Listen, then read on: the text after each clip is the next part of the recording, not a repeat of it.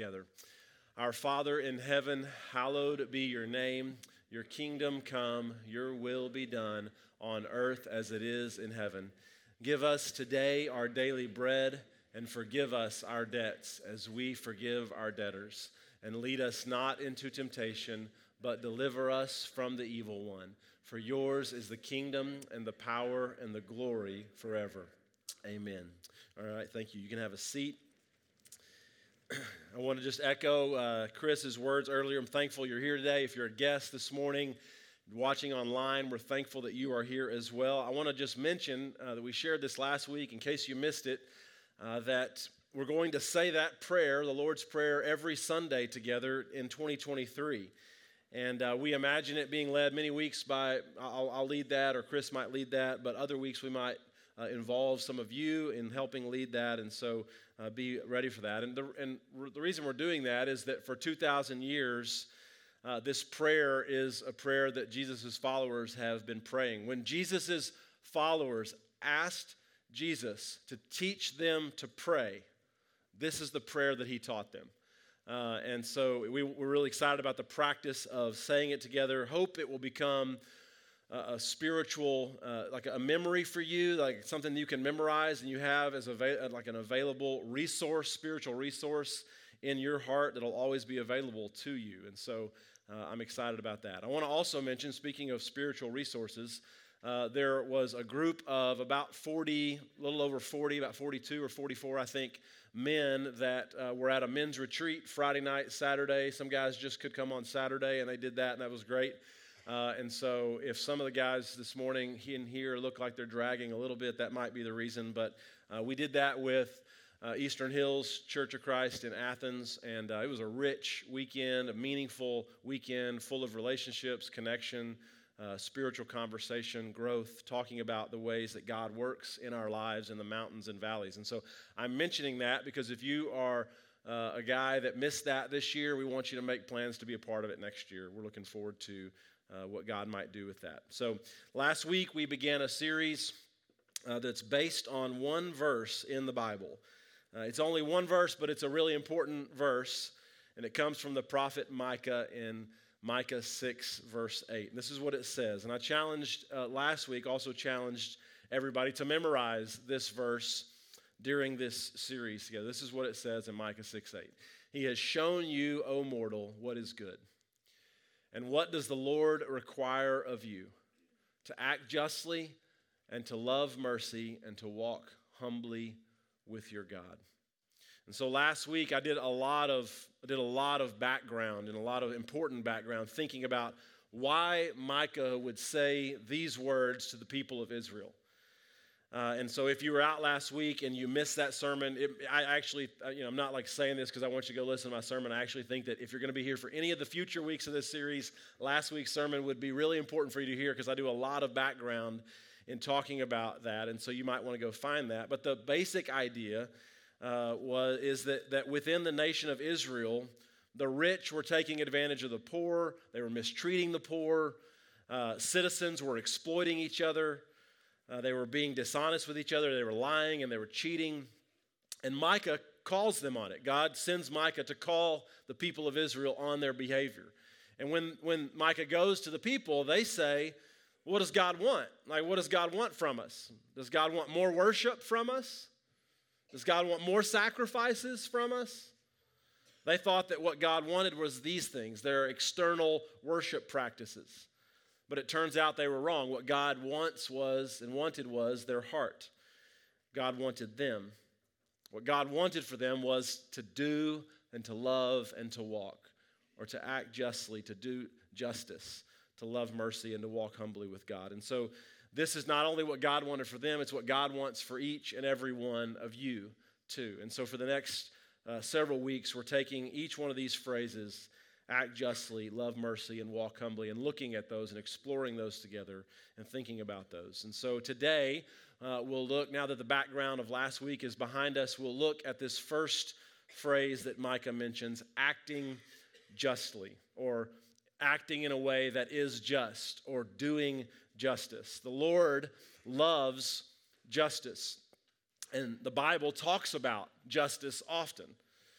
N.T. Wright, in his book Simply Christian, makes the claim that our longing for justice, our longing for justice, for things that are wrong in the world to be right, comes from the fact that we're made in God's image because God desires justice. And I, I think that, that he's right about that. I think the reason that around the world people care so much about justice, even if, even if they don't have a faith in Jesus Christ, you see this idea of justice for people kind of come out of people. And I think it's because every human being, whether or not they recognize it, was made in the image of God. And it's a thing that's unique, right? This idea and this longing for justice is a thing that's unique to human beings. If one animal that is higher on the food chain than another animal eats that animal, right? The other animals do not gather around to protest the injustice that has taken place in this situation with the weak and vulnerable animal, do they? Right? No, in the animal world, the strong take out the weak. That's the way it works. But humans understand differently. We understand that that's not the way that it should be, right? That the weak and the vulnerable and people who live on the margins of our world have rights too. And so often, when we in our world, we hear cries for justice when someone who has power or influence right? Maybe it's a politician or maybe, you know, it's, it's all, I mean, whoever it is, right? It doesn't matter. But whenever, whenever people in our world are crying out for, for some, some sort of justice based on something that someone who has power or influence has done, if they've done something wrong, right? We understand that that happens because we live in a world that where, where people want things to be fair and they, they want things to be equitable and they want the guilty to be prosecuted. If someone is claiming we want justice and they're out on the street protesting for justice, it typically means we don't care who it is. In the world that we live in, no one is above the law. And part of the reason that Micah is saying this here to Israel is that this is one of the main things that the Lord wants for his people to do justice, to act justly, to behave in a way that is just. And the focus of this phrase is really la- like laser focused on the human community, the, just the, the, the society there within the, the Israelite people. And here's what I mean there, there were all sorts of things that were laid out for them, for the Israelites in the Old Testament law, about how they were to treat people. You can read on your own extensively about those, but I just want to uh, there's a lot of legal and nor, like social norms and rules of the day. Uh, one of the places that those you see those is in Exodus chapter 20 through Exodus chapter 23 or so, uh, and and so I want to you can read the, the like details of those on your own at some point. I just want to give you a sample of of kind of the way of life in the Israelite community and what they would have been very familiar with. Okay, so it begins in Exodus 20. That's where one of the places where the Ten Commandments show up. And the first four Ten Commandments deal with our relationship to God, but the last six of the Ten Commandments deal with Israel's relationship to, uh, uh, to people, to everyone else, to each other. Uh, things like honoring your parents, honor your father and mother, don't murder don't commit adultery. Don't steal. Don't give false testimony against your neighbor. Don't covet your neighbor's family or possessions, right? That's Exodus chapter 20, where over half of the Ten Commandments deal with how God wants Israel to relate to one another. And then in chapter 21, in chapter 21, it gets super detailed about some of the other laws that God wants Israel to pay attention to. If you have a slave, they're to serve six years, but on the seventh year can go free. There are commands about what, what must happen if a bodily injury takes place, if somebody gets in a fight, right? If one person, if they get in a fight and it goes too far and one person kills another person or beats them or harms them in any physical way, there's a law for that. There are protections for people's property. If someone steals or kills one of your animals, if a thief breaks in and steals something from your home, there are even laws about what's supposed to happen if someone someone you know starts a fire and the fire gets out of control and they're burning some trash or some brush, and the fire breaks, you know, breaks out beyond the boundary and it begins to spread. And then you have to track down whose fault it is and who started the fire, uh, who's responsible. Uh, there's also there's like language about that, something that specific, right? There are laws about social responsibility. Don't take advantage of a widow or an orphan. If you lend money to someone who is needy, don't charge interest when you lend that money. And then it goes on, like things like don't spread false reports. Don't deny justice to poor people. If a poor person comes to court and they have a lawsuit and they want to try to settle that, what was, what was happening would be that they would, that, those, that poor person would be taken advantage of because the, the rich and powerful people knew that they didn't have any power. And so God institutes this law to say, don't deny justice for someone who's poor just because they're poor, right? If, if they're poor but they bring some legitimate case before the court, then let them hear let, that needs to be heard out. Have nothing to do with a false charge. Don't put an innocent person to death, it talks about. Don't accept bribes. Don't mistreat a foreigner. It says in Exodus 20, 21, 22, 23, it talks about don't, don't mistreat a foreigner. And then it says, because you were foreigners in Egypt. And because you were foreigners in Egypt, you should never oppress a foreigner in any way. And it just goes on and on and on. There's all these details about the way that God wants Israel to relate to one another and to the people that are not Israel outside of their nation. So, why did all of these exist? Why were they given to Israel? I think the answer is because God cares about people. Right? You could read, you could go through the Old Testament law and you could read it as overbearing. You're like, all right, God, we get it. It's a little bit, you know, it's kind of redundant. It's, there's lots of specific details about all sorts of things. You could read that as overbearing. You could read that as restrictive. You know, that's sometimes the way children look at rules. Well, you just don't want me to have any fun. You just don't care about what my needs are, right? I mean, Israel could respond that way and go, well, what are all these rules for? Like, what are, why you got all these laws? God, like, just let us be who we're going to be. Or you could read it as trying to provide a way to give honor and care to other human beings. The problem, when you get to Micah, that was in Exodus, but the problem by the time you get to Micah is that though those things were the expectation, right, of how you're going to treat people, that was the expectation. Just because that's the law, we know this in our world. Just because the law says you should go 75 miles an hour on the highway doesn't mean you, you pay attention to it. Amen. Right? But that's the expectation that you should you should not go above that limit. Right? When, it, when you see a stop sign, the, the law says you should fully stop. But I know some of y'all roll right through the stop sign, right? That's, the expect, that's not the expectation, but you know there's a, so there's this kind of even though the law was the expectation, by the time you get to Micah's day, people are illegally taking each other's land and their possessions. You can see that in Micah chapter 2. They're treating people in cruel and immoral ways. Micah chapter 3, he addresses this. They're selfishly cheating others so that their financial position is improved. Essentially, they're, they're living their lives in a way with little to no regard for other people. They're living their lives in such a way that expresses little to no regard for other people.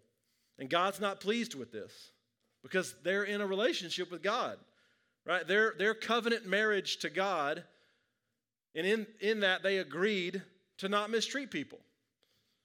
And so God sends Micah to remind them hey, remember, what the Lord requires of you. Write it down, he says. Right? Number one, act justly toward your fellow people. Do justice toward your fellow people. And, and here's the thing knowing that this was the culture, it, it started back earlier in the Old Testament, and knowing that it was still continuing, it's still something that Micah's reminding the people of, knowing this was the culture, and there were all these laws and all these rules that existed in the Old Testament, it helps us understand actually why much later, when Jesus comes to earth, that he's asked this question in Matthew 22. This is what he's asked. Hearing that, he had, that, that Jesus had silenced the Sadducees, the Pharisees got together. One of them, an expert in the law, tested Jesus with this question Teacher, which is the greatest commandment in the law, right? So here's some here's some Jews that who know that law. Like I just kind of ran through a summary of some of the laws. It's not all of them. And they know all of them, and they have them memorized, right? They are the law keepers. And they're now hearing Jesus do what he's doing, and so they come to him with this question, and they're like, we're going to get him now. We're going to trap him now. Which of these is the greatest commandment of all the commandments, of all the commandments that are in that law? Which one is the greatest among those? Why are they asking this? They're asking, like, did all of those things that God told us in the Old Testament matter equally? Like, was that whole thing about treating a foreigner as serious as like that thing about starting a fire and it kind of getting outside the boundary? Like, were those all were those the same? Or can we get away with a void? Like if I start a fire and I see that it's kind of going over my neighbor's property, like, I mean, it could be his fault too, right? Maybe he didn't water his grass enough and it got, you know, and it, so it was dry and it burned. Like maybe that's the reason the fire spread. Maybe it's not actually. Could, does that really matter? Is there any wiggle room in that? That's what they're asking. Do we really need to pay attention to all the laws, to all the things that require us to be behave toward our fellow citizens in a certain way?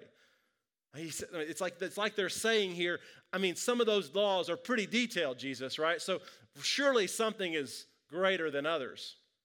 And then he says this Love the Lord your God with all your heart and with all your soul and with all your mind. This is the first and the greatest commandment. And the second is like it love your neighbor as yourself.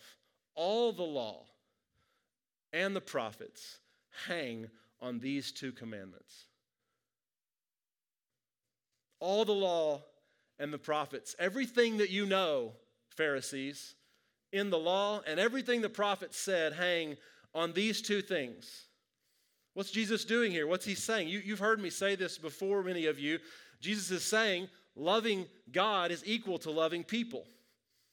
Right? That's, that's why that part there is really important. And the second is like it. He doesn't say the second is less than it, and we have to really pay attention to that because I think sometimes we think love God, love neighbor, and that somehow they're here. What Jesus does here is he says love God, love neighbor, equal. Not one and two, two number ones, right? They're both important, they're both equal. I think the fact, like he's saying, the, I think he is saying that, like the, the reason that the laws were given, Pharisees, in the first place was because of people. Like there, the law, the point of the laws was people to protect people because God cares about people. So therefore, how you love God and how you love your neighbor are the same thing. And this is still true, which is why we need just laws. We need laws in our world that are equitable for everybody. It's why, as Christians, I believe we should care if our government doesn't have those kinds of laws in place. Because we believe that a person's worth is eternally settled by one thing and one thing only that every person has unsurpassable worth because Jesus was willing to pay the ultimate price. So to love God is equal to love neighbor. And Jesus makes this, that he makes like the most fundamental, like this is like discipleship 101, essentially, right? To agree with that. To agree with that is like the basic idea of following Jesus Christ. And to reflect that agreement in how we treat people, how we think about people, how we speak to people, how we care for people. And I want to acknowledge that that's, that's the reality, but I also want to speak just for a second to another way to think about justice, because some of you may be kind of wondering about this. And that is justice as punishment, right? You'll hear sometimes in our world when a trial takes place or a consequence needs to happen because someone has done something. People will say, what? They'll say, well, they got what they deserved. Right? And the Bible does talk about this. It's what we know as retributive justice. This is punishment that's handed down, handed out to someone that has done something wrong. You do something wrong, there's a natural consequence that comes with it. That if someone has done something that's been deemed wrong in the society that you might live in, whoever it might be, it's against the law, that they should be, they should, there should be a consequence. They might need to be tried on, in court, they may, whatever it may be, for that action. And the Bible talks about retributive justice a lot, right? That you've done something wrong and there's a consequence that comes with it. But what the Bible speaks about way more than retributive justice is restorative justice. And this is really different. If retributive justice is like prosecution of someone who is guilty, they have actually done something wrong, right? If that's what retributive justice is, restorative justice deals with protection and provision for the innocent. It's a different kind of justice. And for Israel, there was this really strong commitment to the community. I mean, we live in a world where most, many people, if not most people, uh, are so individualistic that we think about our individual self before we think about the community. Rarely, this is not a knock on any of us, it's just the world that we live in. We have to, I think we have to always battle this and work, realize that as followers of Christ, we need to resist this natural default behavior tendency.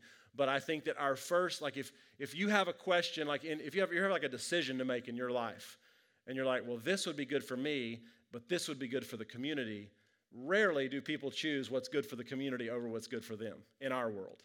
But for Israel, that was normal to choose the community's value over their thing that they might want to do. And so all of these standards and expectations are basically describing in the Old Testament how to have respect and care for other people in the community. And justice is the word that gets that, that the prophets used that, that gets used to describe this like social obligation. Justice insists on the rights of others, how people are treated, especially the weakest members of a society. You might say it this way this is like a summary definition that I've kind of worked together for it just to kind of keep it in your mind. You might say it this way acting justly means living in a way that everyone else has the opportunity to thrive. Acting justly means living in a way that everyone else has the opportunity to thrive. This is what God wanted for Israel. This is why God sent Micah to speak to Israel. God wanted an environment where everybody could flourish.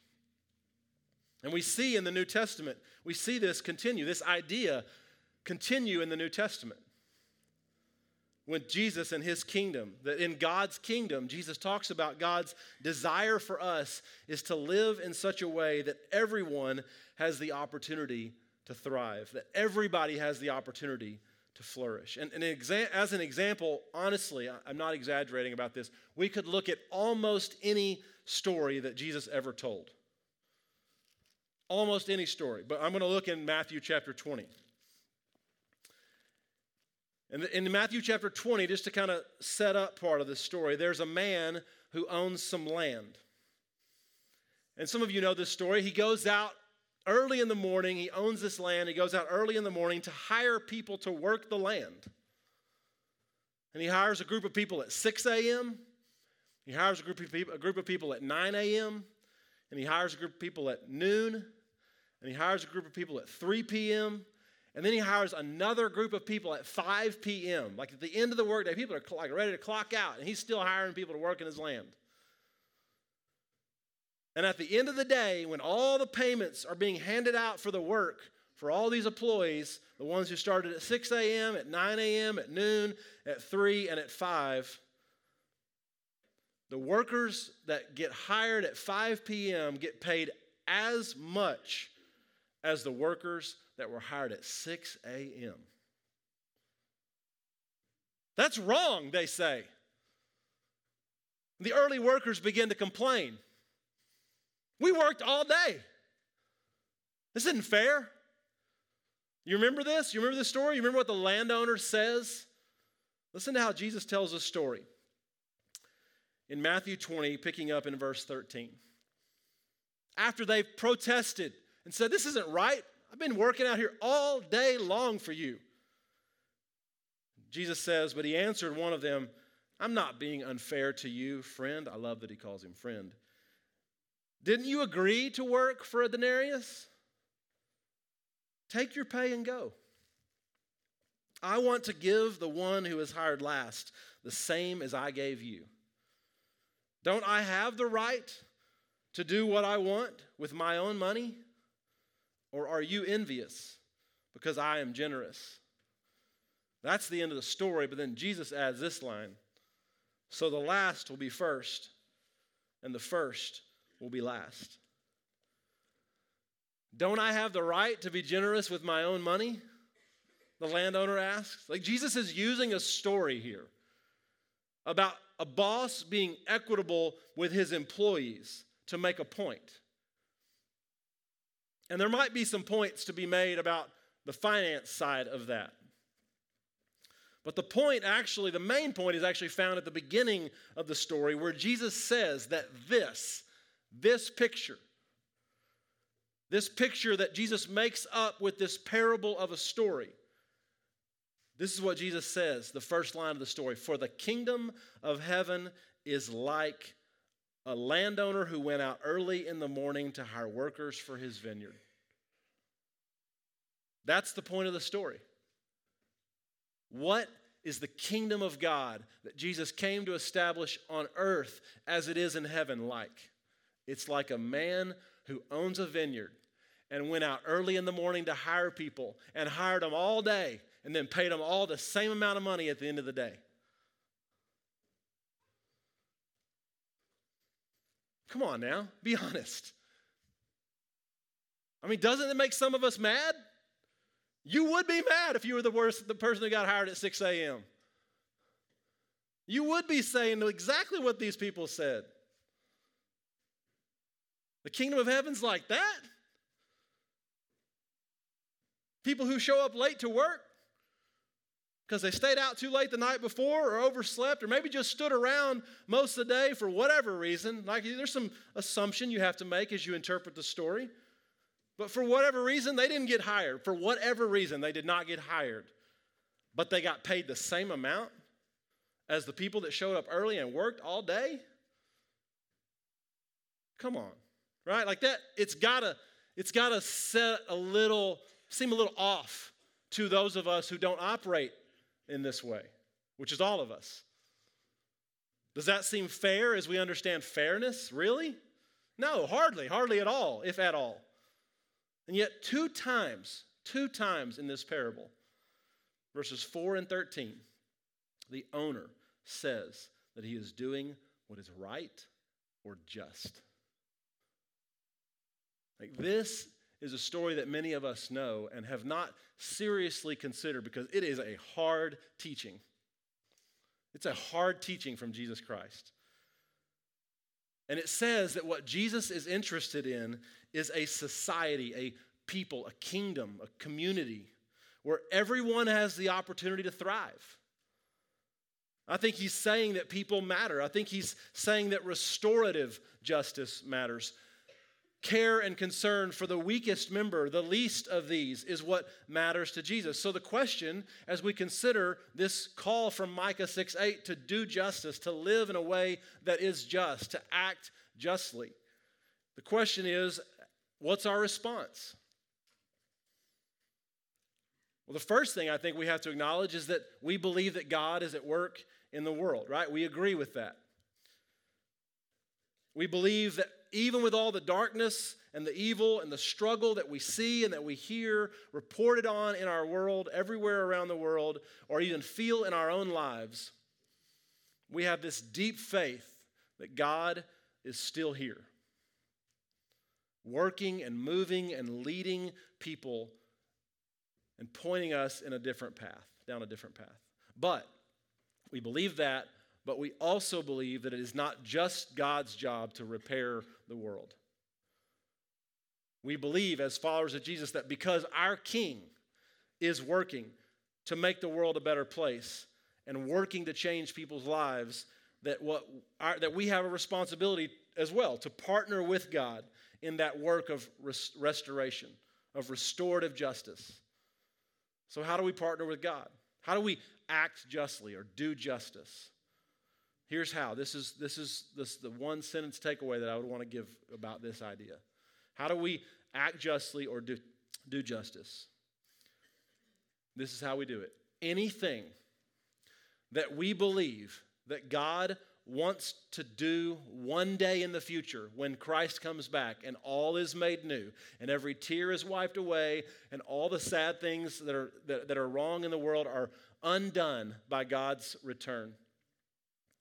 Anything we believe that God wants to do one day or things that He wants to see done one day, we work for now. Anything that God intends to do one day, we work for now. So, just as a really quick list of examples, this is why our church partners with organizations like Mercy Project, because we don't think that there should be children living in slavery now, because we know that there's a day coming when there will be no children in slavery. Right? This is why we have a Hope Center across our parking lot. Because we believe that everybody should have a place to live. And sometimes people find themselves in hard enough situations that they have worked hard and circumstances have just not worked out and they don't have a place to live. And we have places to provide, and so we have. This is why we partner with organizations like the Center and City Square in Dallas, here at the Center here in Kaufman and the City Square in Dallas, which both work to provide food and resources for people living in our city and in our region who are on the margins, who are, who are poor and who are struggling in a variety of ways. Right? Because we want to we want to be a part of that work because we think those things are going are, are going to end one day. There will be a day when there is no more homelessness or hunger or houselessness in our world. And so we want to work for that now. But it's not just our mission efforts. Like it'd be easy to go, well, I'm giving my money and we're doing that stuff through our church. No, it's, it's also an individual responsibility to begin that work in our own lives, creating flourishing for any and every person in whatever way we can. And so, yes, will there be hungry people? The question that I, the way I think about it is like this Will there be hungry people in eternity? And if the answer is no, then feeding hungry people now matters. Will any of our enemies be with us in eternity? This might be a little close, hit a little closer to home. And if the answer is yes, and it is, then loving our enemies now matters. Will we ultimately need to forgive one day, hopefully before we take our last breath? And if the answer is yes, which it is, then starting now with the work of forgiveness matters. Acting justly. Acting justly is loving people no matter what, no matter who they are or no matter what they've done, to want for them all that you have and more. This is what Micah says God has shown you, O mortal, what is good to do justice and to love mercy and to walk humbly with your God. Let's pray together.